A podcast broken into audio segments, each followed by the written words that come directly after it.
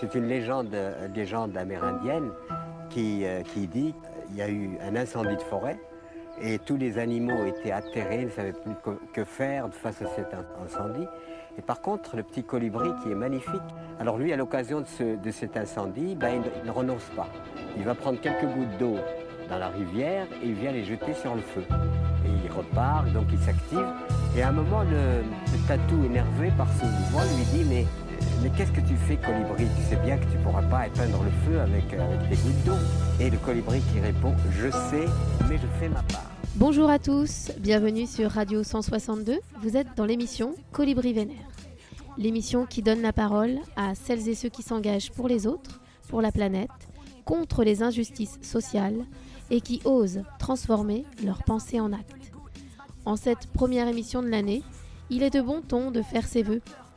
Mais il me semble un peu hasardeux de vous souhaiter une bonne année et même périlleux de vous souhaiter plein de réussites dans vos projets. Alors, peut-être qu'en ce début d'année et en tentant de ravaler le goût amer laissé par 2020, je vous dirais simplement de profiter de la vie, de vos proches, de vos amis, car ils sont de loin mon essentiel. À ce désordre, l'emportant avec lui que ça part un film sans d'embol pour le changement, petit colibri en restera le symbole. Colibri Vénère. Pour animer avec moi cette émission, la toute première fois pour moi, je suis accompagnée par Raphaël et par Pauline aux manettes. Salut les copains. Dans l'émission Colibri Vénère, on aime la musique engagée et on la met en lumière. Raphaël, tu nous as préparé une chronique gourmande, ou presque, qui parle de cuisine avec le groupe iWalks et son titre « À table », qu'on écoutera tout à l'heure. Pour nous accompagner tout au long de l'émission, nous accueillons notre premier invité de l'année. Bonjour Christian Caudal. Bonjour.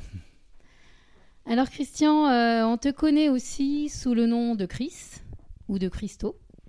Une seule identité à plusieurs facettes, avec un fil rouge, la musique.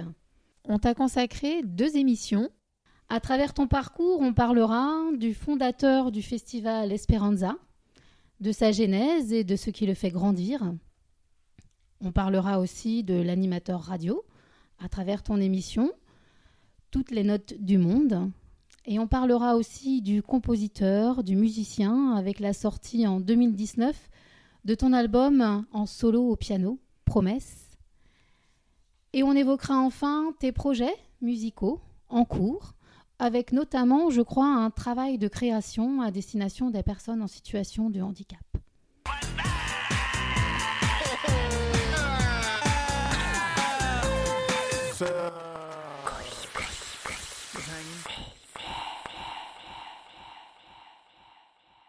Avant de commencer à parler de tes projets, est-ce que tu peux nous dire en quelques mots, c'est pas toujours facile, mais qui est Christian Caudal ? Justement, comme tu as cité plusieurs choses que je fais actuellement, le mot actuellement est important parce que c'est effectivement des choses que je fais depuis que je suis revenu sur la région de Lorient il y a 8 ans maintenant, parce que je suis d'ici, j'ai été au lycée à Lorient et je suis parti naviguer entre Rennes et Paris pendant une vingtaine d'années à peu près, dans un milieu complètement différent, plutôt les nouvelles technologies. Et j'ai fait le choix il y a 8 ans de revenir pour plein de raisons, notamment pour pouvoir consacrer un peu plus de temps à un projet qui venait de se concrétiser, qui était la naissance de ma fille. Et j'ai souhaité revenir dans la région pour des questions de cœur et puis de mer, on va dire. Et ça m'a donné aussi l'occasion de changer de vie professionnelle, de rythme de vie professionnelle et surtout de pouvoir enfin avoir un peu de temps pour le consacrer à des projets que j'avais mis un peu en stand-by ou qui étaient sous le tapis depuis pas mal de temps. t'en as cité quelques-uns. Le premier que j'ai mis en œuvre, c'est effectivement le Festival Esperanza qui a été quelque chose de très important en 2013 quand on l'a monté avec mon meilleur ami Thierry Ollet pour, dans un premier temps, vraiment monter des opérations dans le domaine du soutien en fait, humanitaire. On n'est pas du tout des humanitaires, mais l'idée c'était de dire comment est-ce qu'on pourrait se mettre à la disposition en fait, de ces projets-là. Donc on a fait une première édition, ça a plus ou moins bien marché, du coup on a fait une deuxième édition qui a marché, et puis du coup on en a fait un certain nombre, on en est à la 7e maintenant. Donc ça c'est une facette de ce que je fais.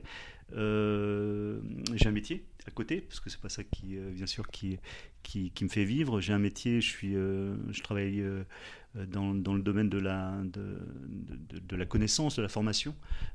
J'enseigne à l'université, entre autres, hein, j'enseigne dans plusieurs univers, mais je suis plutôt dans ces univers-là maintenant. Et du coup, ça me permet d'avoir un peu de temps pour me consacrer à ces projets-là. Et le projet de musique est venu un peu dans la foulée de tout ça. Donc effectivement, comme tu le disais, je suis musicien et j'ai eu la chance de pouvoir concrétiser un projet de composition il y a 2 ans maintenant, et voilà, qui est en train de vivre aujourd'hui et puis qui va se développer dans les années à venir. Merci. Alors c'est vrai que quand on t'entend parler, on parle beaucoup de la musique. Qu'est-ce qu'elle représente pour toi ? Parce que l'ensemble des projets dont on va parler aujourd'hui, la musique, j'ai tout de suite... Effectivement, il y a un fil rouge autour de ça. Qu'est-ce qu'elle représente, la musique ? Bah c'est étonnant parce que je ne suis pas musicien à la base, moi.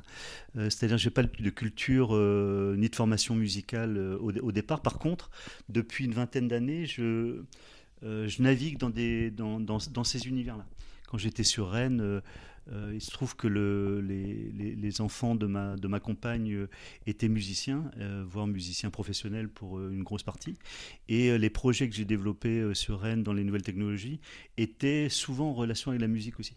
Donc sans en faire ou sans être musicien, j'étais en connexion avec des musiciens, des professionnels ou des gens qui étaient dans les milieux artistiques liés à la musique ou au théâtre. Il y avait aussi un peu de théâtre. Et donc j'ai appris à côtoyer ces gens-là, j'ai appris à connaître ce milieu, ce monde-là.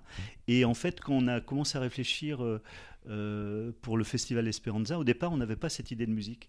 Ce qu'on voulait, c'était se mettre au service d'une cause, aider par nos propres moyens. Et en fait, quand on a commencé à réfléchir à ce qu'on pourrait faire pour pouvoir collecter des fonds, mais aussi faire parler des gens qui s'investissent, en fait, assez naturellement, cette notion-là de musique est venue. Et comme moi, j'avais déjà des contacts, un réseau dans ce milieu-là, assez naturellement, en fait, je suis allé vers ce milieu. Mais je composais déjà à ce moment-là, j'avais déjà de la matière en stock, mais j'en parlais absolument. Enfin, il n'y avait que moi qui le savais, et mon entourage, bien sûr, parce que j'osais même pas me nommer musicien, parce que pour moi, j'étais très loin, très, très, très loin de là. Donc en fait, c'est venu un peu par univers, par... relation, par les contacts et mon noyau personnel, et ça se fait assez naturellement en fait.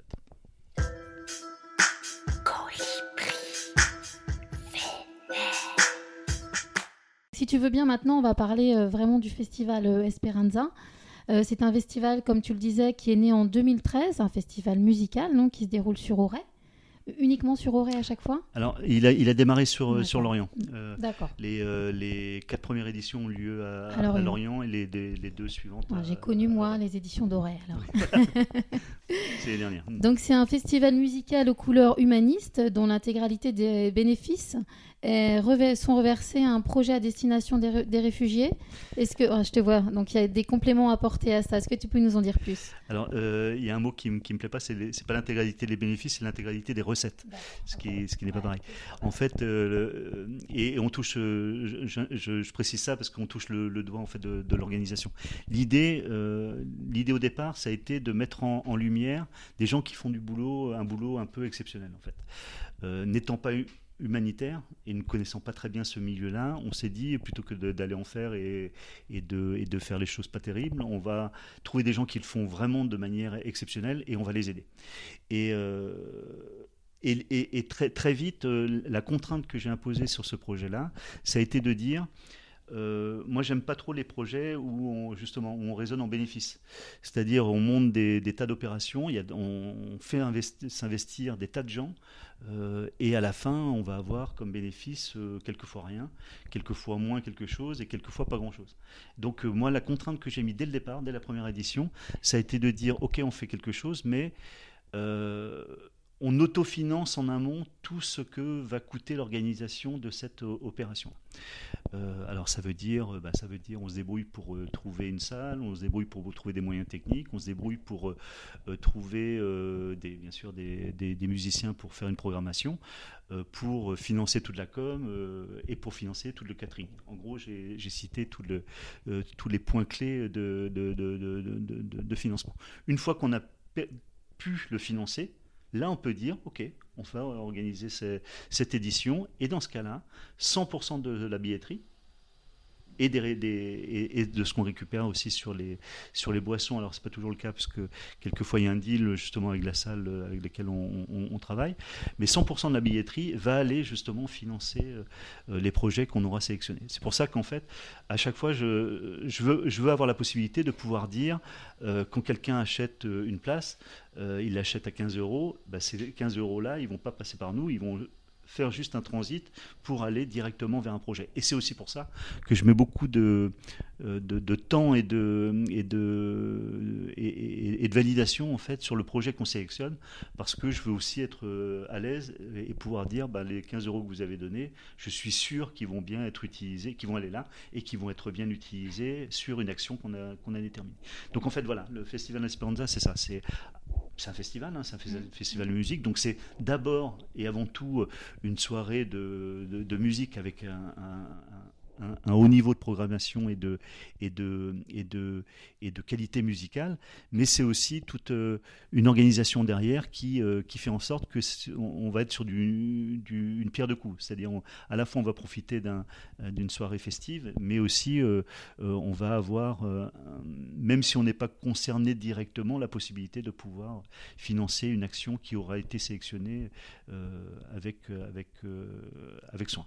Restez relax, vous observez là comme ça, relax, vous observez comme ça, relax, restez relax.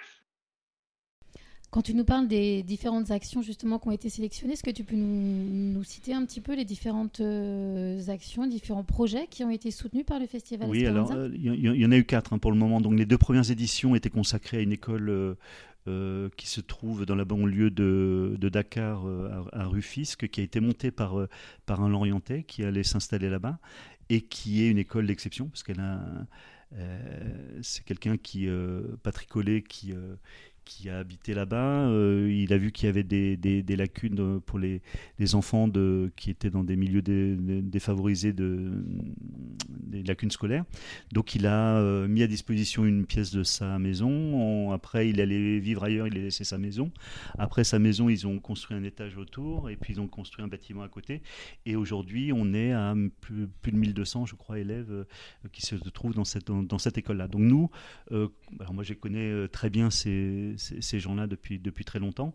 Donc là, j'étais sûr, en démarrant, que de la qualité et puis de la richesse de ce projet-là.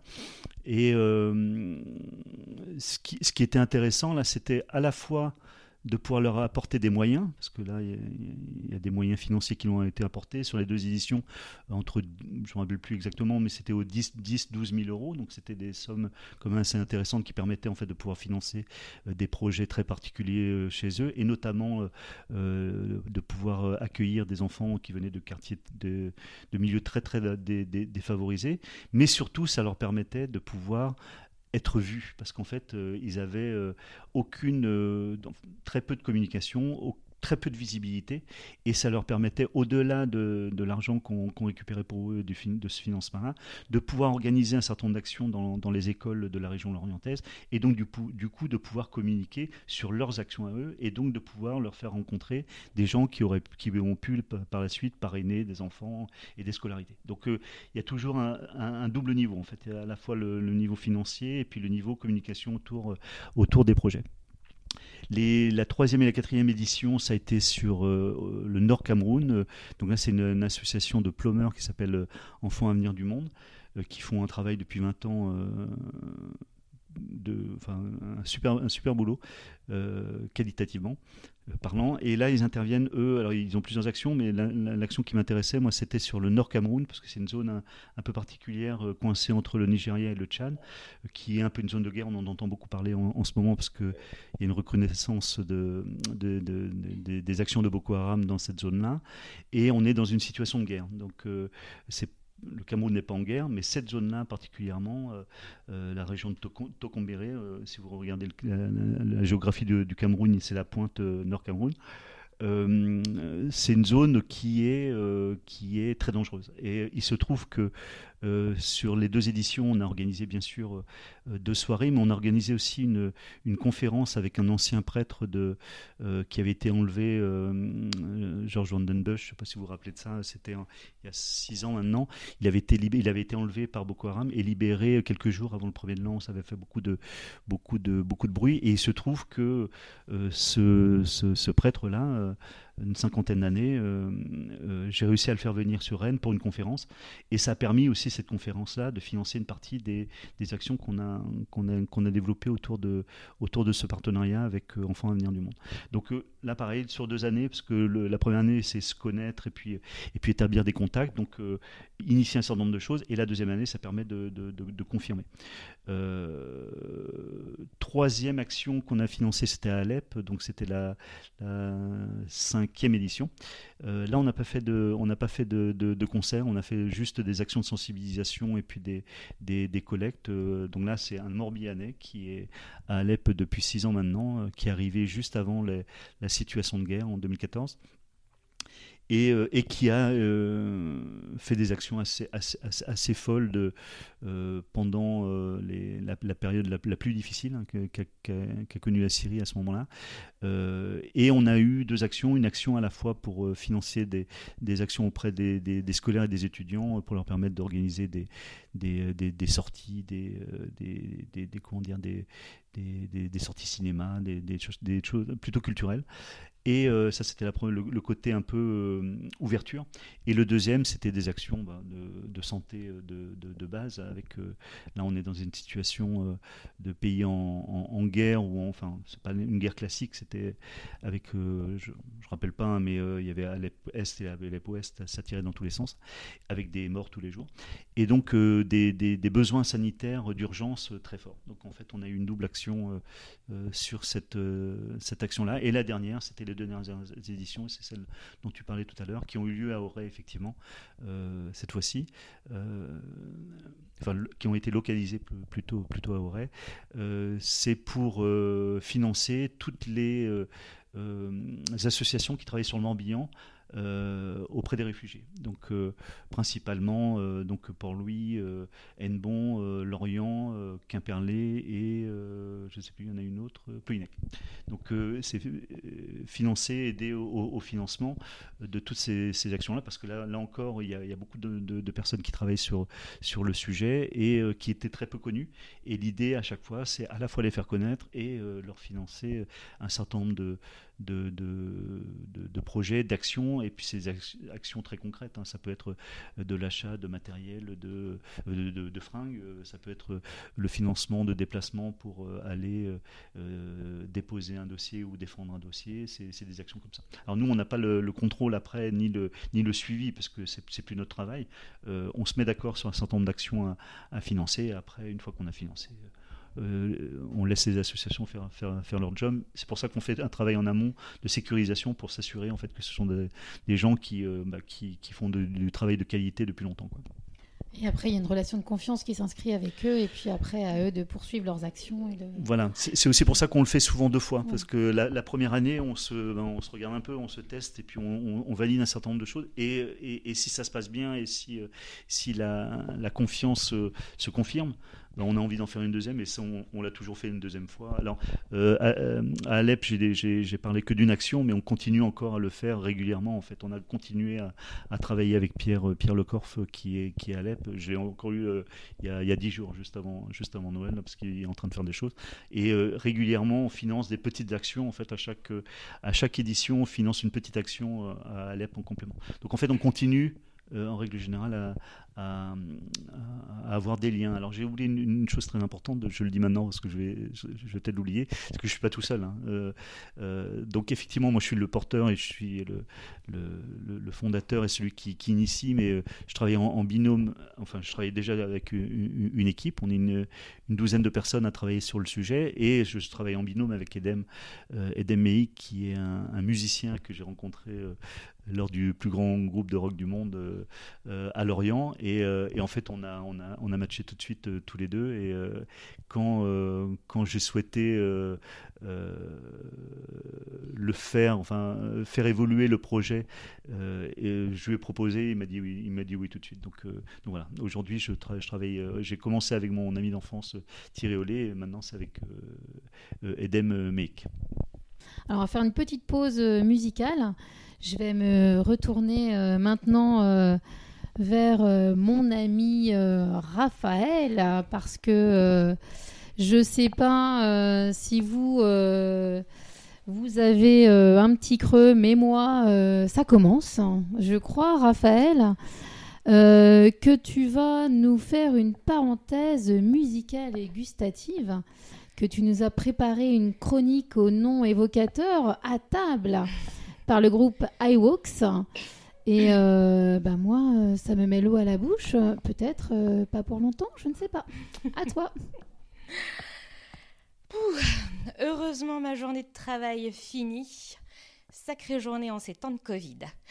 Heureusement, je vais pouvoir me détendre, me poser tranquillement dans mon jacuzzi, écouter du Gotan Project et lire mon Wall Street Journal. Ah, qu'est-ce que c'est bon. Alors, les nouvelles. Trump quitte enfin la Maison Blanche. Ça, c'est une bonne nouvelle pour le monde. Coronavirus. Une piste vers un remède miracle. On l'attend avec impatience, celui-là. En Espagne, qu'est-ce qui se passe ? Les lieux culturels n'ont jamais fermé. Bravo. On devrait en prendre de la graine, ici. Ensuite... Quoi ? Qu'est-ce que je lis ? Le géant des fast-food va miser sur un faux burger pour attirer les végétariens ? Non mais pincez-moi, je rêve. Ils n'ont peur de rien, ces libéraux. Alors que des milliers de personnes tentent de changer leur alimentation pour la rendre plus saine, et c'est tout à leur honneur, le king de la malbouffe arrive avec ses grands sabots pour les dépecer davantage. Mais qu'est-ce que c'est que cette salade ? D'ailleurs, leur gamme de produits végétaux se nomme MacPlante. Sans faire de mauvais jeu de mots, on ne leur souhaite pas de se planter, mais enfin, on nous sert du greenwashing, en veux-tu, en voilà. Encore une manœuvre purement commerciale pour s'enrichir sur notre dos. Ils veulent se la jouer écolo pour redorer leur image. Et nous, on gobe ça, sérieux. Et c'est toujours la même rengaine, hein. Et il faut manger 5 fruits et légumes par jour, car c'est bon pour la santé. Il n'y a qu'à voir ce que ces restos de pacotille nous proposent actuellement comme menu végétarien, et accompagné de son nombre de calories, s'il vous plaît. Alors, prêt pour passer commande ? Donc, on va commencer par une petite entrée avec une boîte à partager chèvre panée à 1032 calories. En plat, nous allons prendre un wrap veggie à 610 calories, ainsi qu'une frite à 231 calories. Pour le dessert, tentons le brownie chocolat noisette à 372 calories. Bon, puis tout ça donne soif, alors nous allons choisir un coca... Ah, non, soyons raisonnables et prenons un jus d'orange minute à 100 calories. Et puis pour finir, il nous donnait un petit coup de boost. Rien de tel qu'un Deli Frappe accompagné de son petit cookie à seulement 641 calories. Bon, la digestion se met difficilement en route. Pendant ce temps, comptons toutes ces petites calories ingurgitées. Alors, 2 plus 2 plus 1, 3 plus 10, je retiens 1 plus... 2986 calories en un seul repas. Ouais, presque 3000 calories pour un repas bad food. Alors que pour un homme de 30 à 50 ans, le nombre de calories par jour recommandé est de 2250 à 2450 et pour une femme de 1850 à 2050. Non mais ils sont fous ces ricains, hein. Le compte n'y est pas du tout. D'un coup j'ai des aigreurs d'estomac, des ballonnements. Je crois que c'est les frites qui passent pas ou alors le chèvre pané. J'ai l'impression qu'on m'a gavée comme une oie. Et puis quant au rapport qualité-prix, je n'en parle pas, ça va me rendre malade. Déjà que... Tiens d'ailleurs, en parlant de santé, n'oublions pas également ces chers additifs qu'on nous saupoudre un petit peu partout et qui ne sont pas sans danger. Ah, vous semblez surpris ? Pour preuve, voici une petite liste de risques. Allez, c'est cadeau, c'est 2021, c'est rien que pour vous. Tenez-vous bien, parce que les additifs peuvent causer de graves dommages au système reproducteur féminin, endommager les reins et altérer notre métabolisme, rendre sensibles les voies respiratoires et la peau, être liés, selon certaines études, aux maladies d'Alzheimer et Parkinson, déranger la digestion. Ça commence à me piquer un peu le gosier quand même là. Et puis attendez, j'en ai encore. Ça peut affecter la fertilité masculine, provoquer des troubles cardiaques, augmenter le diabète de type 2 et le cholestérol LDL. J'accélère car la liste est longue. Engendrer de l'ostéoporose, développer l'hyperactivité chez les enfants, provoquer un état de léthargie permanent, faire perdre la mémoire et j'en oublie certainement. Et en plus, c'est dégoûtant. Alors, allez-y, les rois de l'éco-blanchiment. Faites-le votre burger végétal. Ça nous fera une raison de plus pour ne pas aller dans vos restaurants poisonnement. Non, nous irons dans les AMAP, dans les jardins partagés, au bio du château. Et puis, quand les restaurants rouvriront, nous irons nous attabler au Mesclin ou au Code Zéro, qui propose de la nourriture saine tout en étant appétissante. Bref, si nous le voulons, nous avons de quoi faire pour manger bien, manger bon, manger bio et local. Après tout ça, finalement, je me remettrai bien à table en écoutant le groupe iWalks.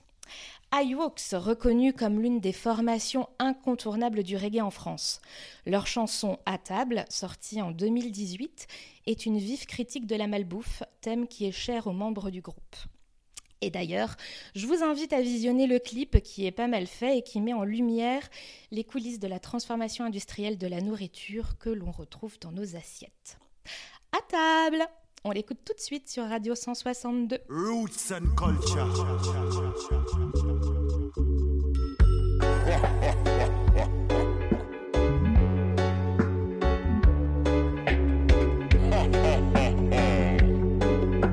Mesdames et messieurs, venez vous s'asseoir à ma table.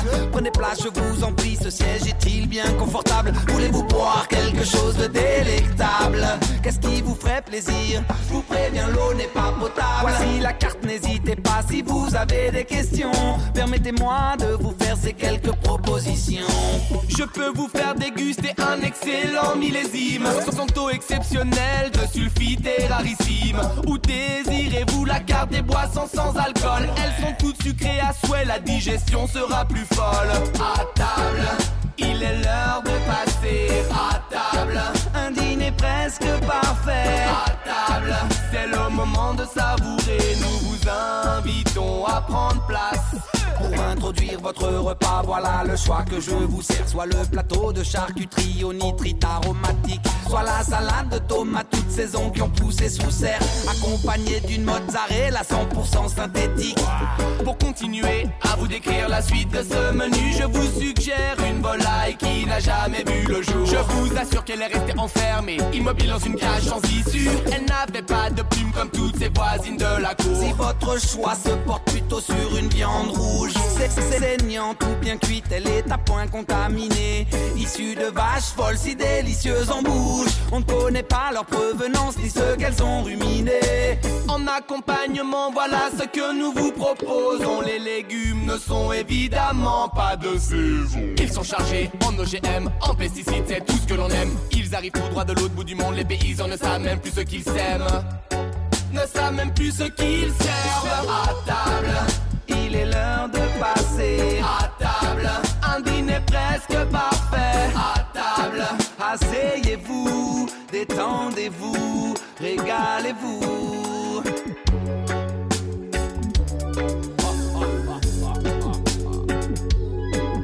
Avant de finir ce repas, voici des fromages reconstitués. Ils sont tous d'appellation sans origine contrôlée. La vache qui rigole, le carré qui rit, une farandole de marque commerciale pour votre harakiri.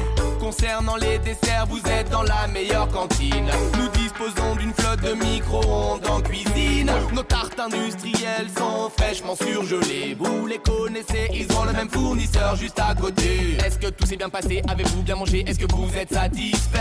Notre carte vous garantit d'entretenir vos cancers et vos excès. Nous vous remercions d'être passés nous voir. En réglant l'addition, n'oubliez pas mon pourboire. N'hésitez pas à parler de nous, faites de la pub autour de vous. Nous allons encore nous perfectionner, allez-y, empoisonnez-vous. Anesthésie de vos papilles gustatives, de la chimie et des cultures intensives. À table, il est l'heure de passer à table. Un dîner presque parfait à table.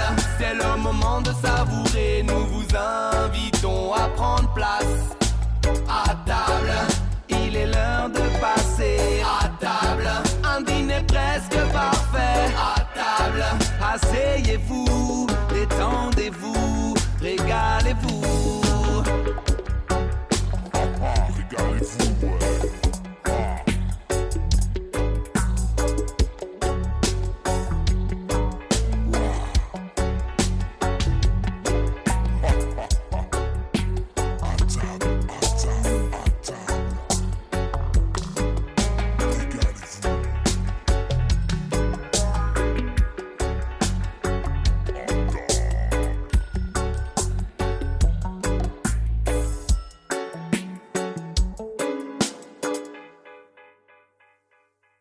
Merci Raphaël, je crois qu'effectivement je vais rester sur une petite soupe légumes et puis c'est tout, hein. Ça va m'aller comme ça. Je voulais quand même faire un petit coucou à Jean-Laurent parce qu'il ne peut pas être avec nous aujourd'hui, je sais qu'il aurait vraiment aimé partager cette émission avec nous, donc on lui envoie un petit coucou.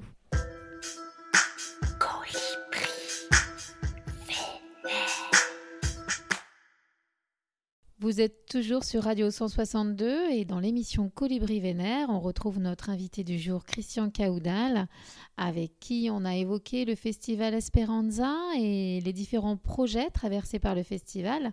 On revient maintenant sur l'engagement. Alors à travers ce que tu dis, moi, ce qui m'intéresse aussi, c'est ce qui fonde un peu ce qui fait qu'on s'engage et qu'est-ce qui nous motive et qu'est-ce qui fait qu'à un moment donné, on va passer d'une idée qu'on a à l'action.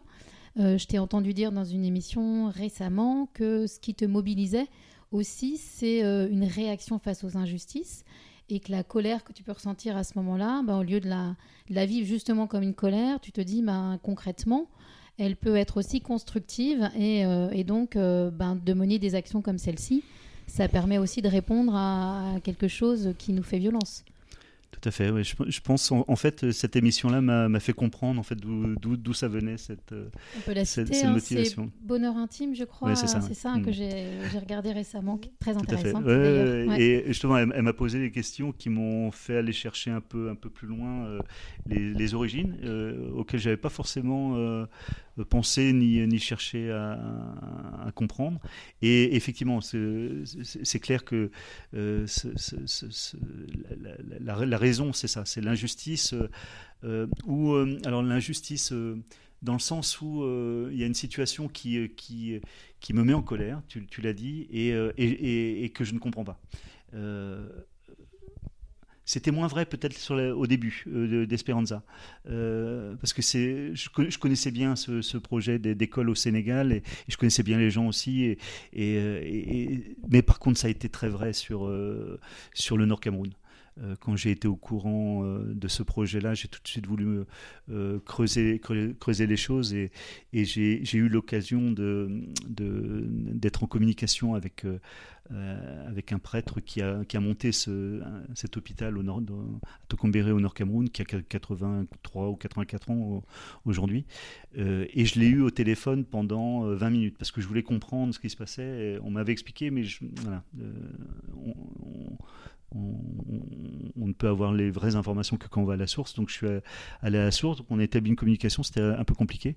On l'a établi par téléphone, et ça a duré 20 minutes, et je m'en rappellerai toute ma vie de ces 20 minutes-là, parce que ça a été extrêmement intense, et j'ai mis 3 jours à m'en remettre de cette conversation-là, et parce qu'il m'a expliqué des choses que j'imaginais même pas en fait possible.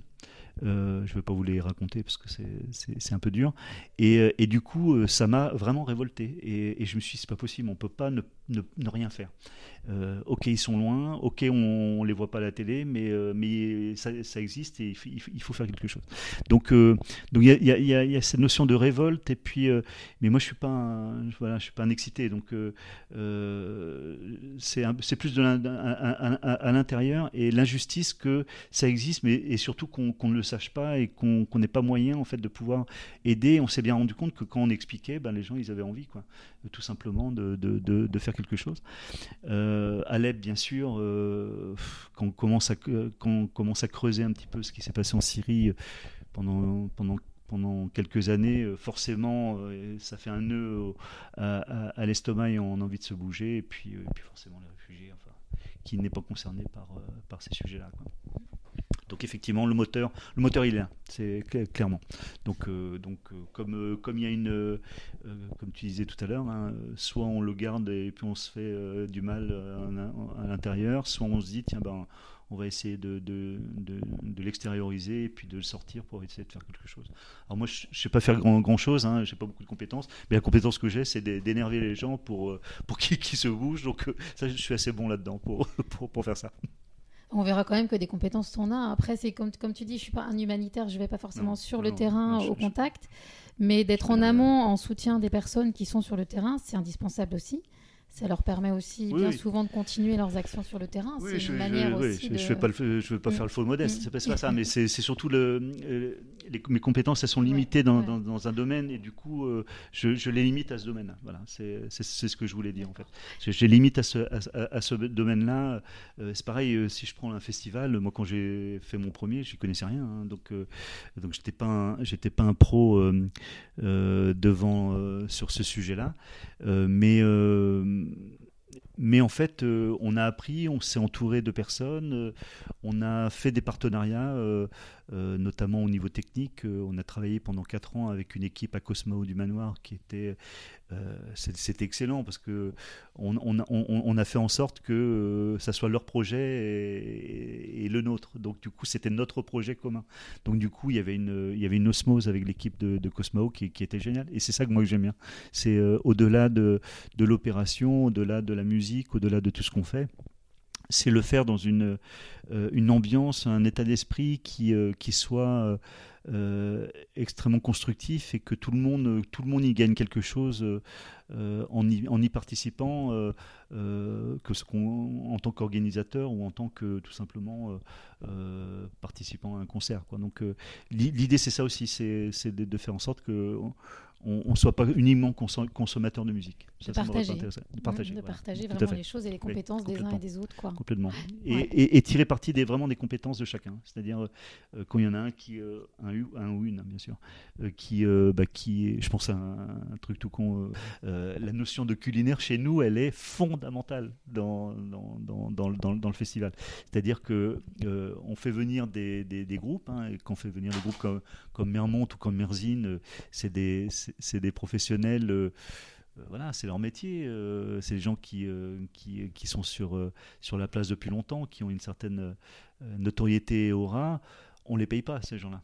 Donc enfin, je me débrouille pour les sensibiliser au projet qu'on défend, et pour qu'ils viennent sans être payés, il faut qu'ils soient un peu motivés. Et on insiste toujours sur le fait de bien les accueillir et de bien les nourrir, parce que si repartent bien accueillis dans une bonne ambiance, avec tout un contexte, et c'est pour ça que le catering il est fondamental. On met énormément on attache énormément d'importance et on met des moyens sur le catering, de manière à ce que quand ils repartent, ils disent ah ouais, c'était chouette, quoi. C'est pas qu'on a eu, on n'a pas forcément eu des mets extraordinaires, mais par contre c'était de qualité. Et puis c'était bien vu, c'était bien. Et on met souvent beaucoup de temps à choisir justement ce qu'on va faire, de manière à ce que, je me rappelle une année par exemple, on avait réussi à avoir un partenariat avec un pêcheur qui nous avait filé plein de langoustines. Les mecs de Mermont, ils sont Marennes, hein. Marennes, c'est pas la Bretagne, par moment. Ils étaient épatés d'avoir des langoustines. Je leur dis bon, on est en Bretagne quand même. Et alors c'est pas grand chose, mais pour eux c'était super, parce qu'ils n'étaient pas habitués à avoir ce genre de choses. Alors c'est bien préparé, voilà, il y avait tout le décorum aussi autour, mais là je sais même plus pourquoi je vous dis ça. En tout cas, ce que je voulais dire, c'est que on parlait de la convivialité. Oui, voilà, la convivialité. Donc c'est un ensemble. La notion de partage, elle est là aussi. C'est-à-dire c'est un ensemble, faire en sorte que il n'y ait pas que une prestation de service autour de la musique qui est on partage le même moment ensemble. Moi, tu vas peut-être me demander après, mais je le dis maintenant, mais c'est moi le meilleur retour que j'ai, c'est quand on me remercie. Enfin, quand un musicien qui est venu donner de son temps, de son art, de sa compétence, sans être payé, me dit merci à moi. Enfin, moi, pas moi, mais à nous. À l'organisation. Et je me dis, waouh, c'est lui avoir partagé un moment comme ça. Quoi. C'est ça. Et alors, bien sûr, nous, on les remercie 50 fois, mais quand c'est eux qui le font, je me dis, ouais, ok, on a gagné, quoi.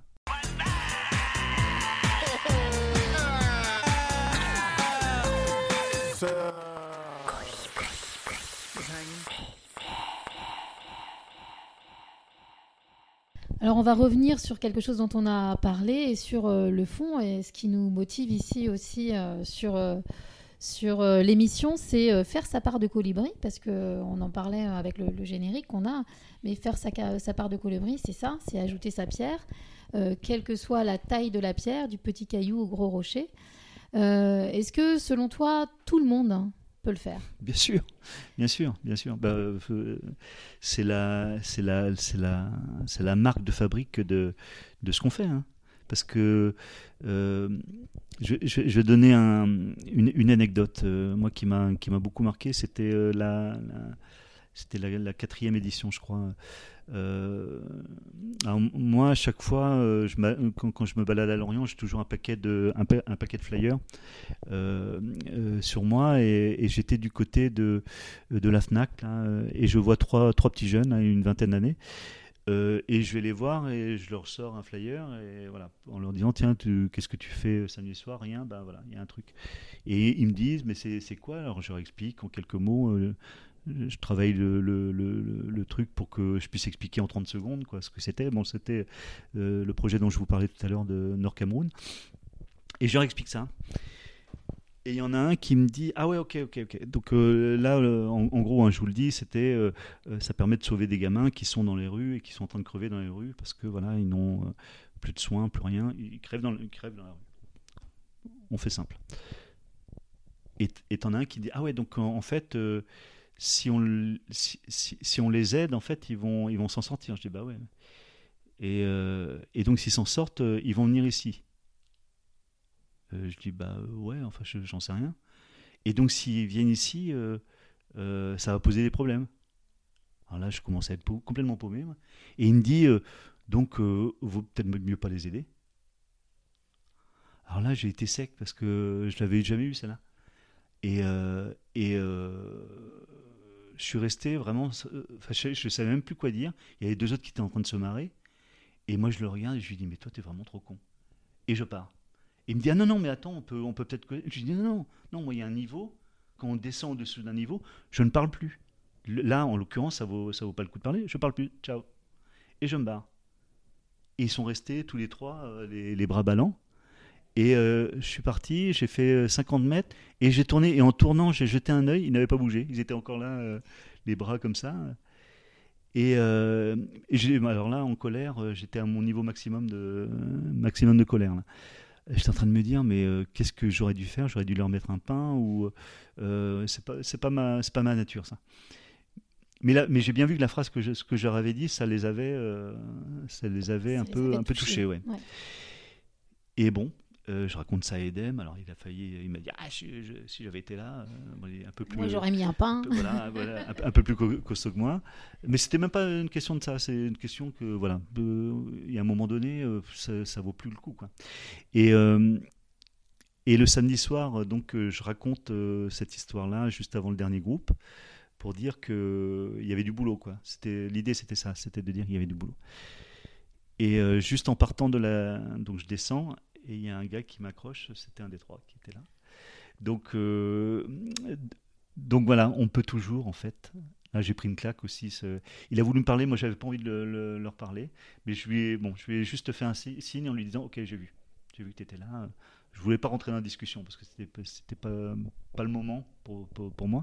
Mais après, je me suis dit « Waouh !» Même s'il y a que ça. Même s'il y a que ça. Il y a l'argent, il y a... Mais même s'il y a que ça... Quelquefois, en fait, on peut faire des choses simplement en réagissant et simplement en disant non, mais là non, là on peut pas aller. Il y a des zones dans lesquelles on peut pas aller. Donc, pour revenir à ton idée de colibri, c'est ça, c'est que l'idée d'Esperanza, c'était ça, c'était de dire chacun. On n'est personne, on n'est pas des humanitaires. Peut-être qu'on est un peu humaniste, mais pas tant que ça finalement. Et en tout cas, on n'est pas des humanitaires. Hein. Il faut avoir. Il y a les humanitaires, c'est autre chose. Mais par contre, on peut faire des petites choses qui permettent justement à des humanitaires de bosser ou qui permettent en fait d'aller et peut-être de suggérer des vocations, d'ouvrir des vannes. Et là, par exemple, cette personne-là, il était tout seul. Il n'était pas avec ses trois potes. Hein. C'était peut-être qu'il n'a pas dit à ses potes qu'il était venu d'ailleurs. Mais en tout cas, il y en a un qui a réagi, qui s'est dit non, je ne suis pas d'accord avec ça, mais par contre je veux aller voir autour. Peut-être qu'il a été convaincu, peut-être qu'il n'a pas été convaincu, mais en tout cas il y a eu quelque chose qui s'est passé. Ça a fait bouger quelque chose chez lui. Ça fait bouger une ligne, forcément. Ouais. Et moi ça m'a vachement touché parce que je me suis dit ouais, ça confirme en fait qu'on peut faire, des choses à notre petit niveau. C'est ça qui est intéressant. Ben moi, j'ai rien envie de rajouter là, parce que c'est exactement le fond aussi de notre émission et puis le fond de ce qu'on a envie de faire passer comme message. Et c'est ainsi que se termine cette première émission en compagnie de Chris Caudal. On se retrouvera ensemble pour une deuxième émission. Merci à tous de nous avoir suivis. C'était l'émission Colibri Vénère sur Radio 162. On va se quitter en musique avec le titre de Grand Corps Malade, Feu Rouge. À bientôt.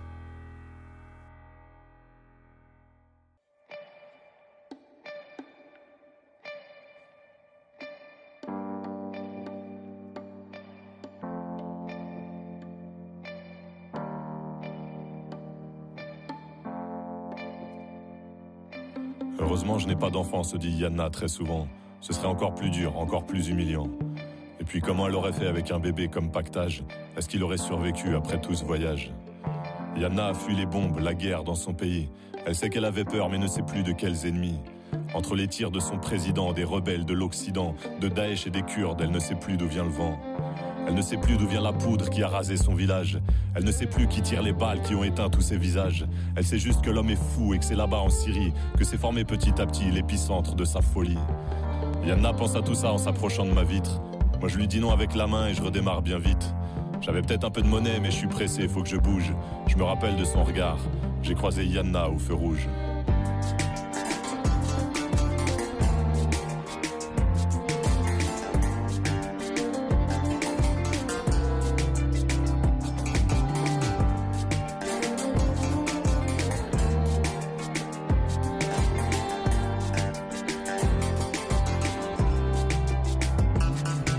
Après 3 mois de périple dans toutes sortes d'embarcations, elle a souvent cru que la mort serait la seule destination. Comme lors de cette nuit noire au milieu de la mer Égée, dépassée par les vagues sur un bateau bien trop léger. Entre les centres de rétention et les passeurs les plus cruels, Yanna a perdu de vue tous ceux qui avaient fui avec elle. Elle se retrouvait seule avec la peur, le ventre vide, et des inconnus aussi perdus qu'elle comme seul guide. Marchant pendant des semaines puis payant à des vautours, le droit de se cacher à l'arrière des camions sans voir le jour. Après ces mois d'enfer, elle passe ses nuits sur un carton. Son Eldorado se situe porte de la Chapelle, sous un pont. Yanna pense à tout ça en s'approchant de ma vitre. Moi je lui dis non avec la main et je redémarre bien vite. J'avais peut-être un peu de monnaie mais je suis pressé, faut que je bouge. Je me rappelle de son regard, j'ai croisé Yanna au feu rouge.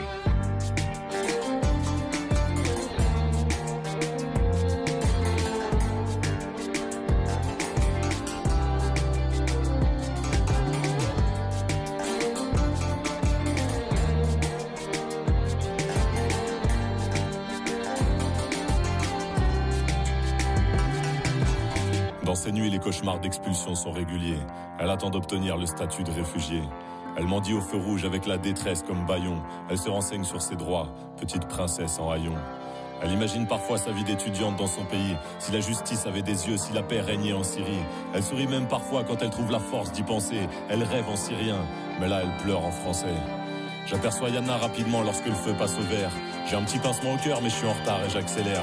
Les plus grands drames sont sous nos yeux, mais on est pressé, faut qu'on bouge. Il y a des humains derrière les regards. J'ai croisé Yanna au feu rouge.